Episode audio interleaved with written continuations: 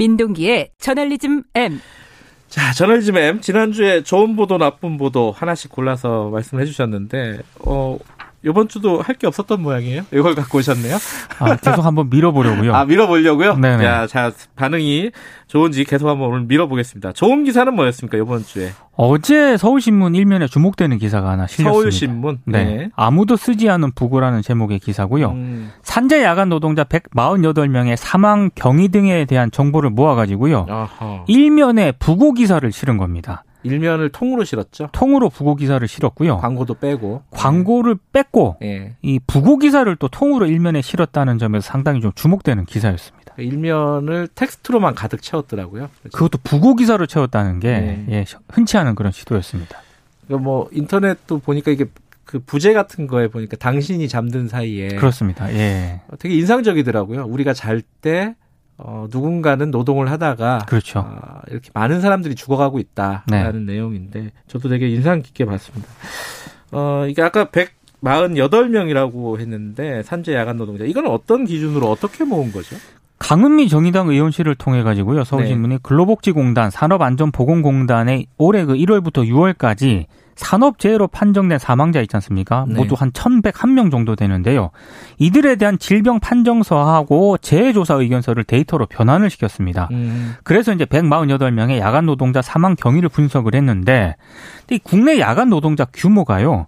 정부가 2013년에 실시한 자료가 마지막이었다고 합니다. 네. 그때 얼마였어요? 127만 명 정도 됐거든요. 음, 그러니까 지금 훨씬 시간이 지났기 때문에 네. 아마 더 많은 노동자들이 있을 거라고 추산을 하고 더 많을 있습니다. 것 같은데 왜냐면은 밤에 뭐 당장 딱 봐도 편의점에서 일하는 사람들이 그렇죠. 얼마나 많아요, 그죠? 네. 그 택배 노동자들도 밤새서 일하는 사람들도 많고 네. 물류 작업 이런 것들은 오- 오밤중에 다 하거든요. 몇 배 늘었을 것 같습니다. 예. 예.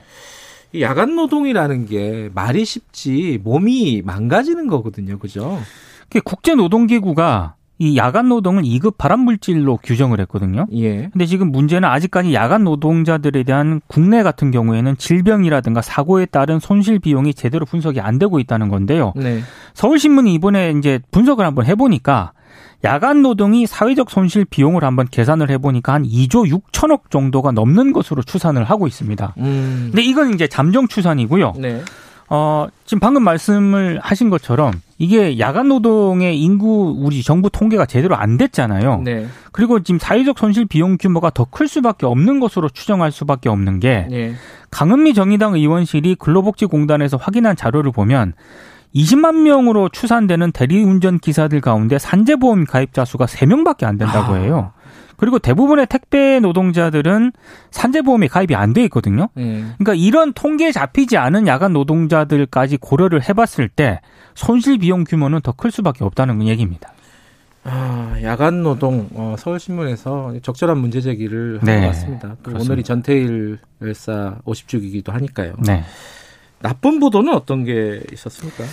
한겨레가 지난 10일 26년에 실은 칼럼입니다. 예. 지식인의 진짜 책무라는 그런 칼럼이고요. 김민식 MBC 그 PD가 쓴 칼럼이거든요. 네. 대략적인 내용은 이렇습니다. 자신의 어머니가 아버지와 달리 독서량이 많았는데 네. 계속되는 어머니 잔소리 때문에 아버지가 자신을 향한 어머니의 지적 우월감을 감지를 했다. 음흠. 근데 에, 분노를 결국에는 터뜨렸고 말싸움 끝에 아버지가 욕을 하거나 손찌검을 하면 어머니는 끝끝내 비참해진다. 음흠. 이런 내용이 있고요. 어, 아무리 좋은 얘기를 하더라도 아버지가 그걸 정서적 폭력으로 받아들였는데 어머니가 더 똑똑하셨다면 한 발 물러나서 부족한 아버지를 감싸주면 좋았겠지만 그런 일은 일어나지 않았다. 아, 이런 내용이 좀 포함이 되어 있습니다. 무슨 얘기인지는 알겠어요. 이제 저는 그렇게 읽었거든요. 저는 이 진중권 교수라든가 그 최근에 이제 독설 을 하는 이제 지식인들을 좀 빗대서 풍자를 한 거다. 그분들을 겨냥한 네. 내용이었습니다. 라고 읽었는데 근데 이제 여기 가정 폭력이 약간 정당화되는 듯한 그런 대목 그게 문제가 된 거죠, 그죠? 그렇죠. 그래서 음. 이제 바로 김민식 PD가 사과를 했고요. 어, 일단 재수로운 마음뿐이다. 음. 무엇보다 철없는 아들의 글로 상처 받으셨을지 모를 어머니께도 죄송하다라고 얘기했고 한겨레도 지난 11일째 이면에 사과문을 실었습니다. 아, 사과물 실었어요? 그러니까 음. 독자들의 지적이 있기 전까지 이걸 충분히 인식하지 못한 데 대해서 심각성과 책임감을 느낀다라고 사과문을 실었고요. 그 인터넷에 게재를 하지 않았습니까? 음. 그거는 삭제를 해버렸습니다. 기사를 기사를 네. 아예 인터넷에서는 삭제를 근데 했습니다. 한겨레는 사실 젠더 데스크라는 걸 마련해가지고 성평등이라든가 이런 부분에 대해서 굉장히 문제의식이 수준이 높은 신문사잖아요. 사실 저도 그게 약간 이해가 안 갑니다. 젠더 네. 데스크가 국내 최초로 설치한 언론사거든요. 네. 근데 독자들의 지적이 있기 전까지 이게 전혀 인지가 안 됐다라는 음. 거고요. 그 관련해서 이정현 한겨레 젠더 데스크가 지난 10일 개인 SNS에 또 본인도 사과문을 별도로 올렸거든요. 네. 근데 이런 점을 보면은 좀, 인- 또 평가할 대목은 있는 것 같아요. 왜냐하면 필자도 그렇고요. 해당 매체에서도 재발 방지 노력을 또 얘기를 하면서 이제 제대로 사과를 하는 게 아니겠습니까? 음. 근데 지금 어, 하루에도 엄청난 칼럼이 실리는데 네. 그 칼럼 보면서요.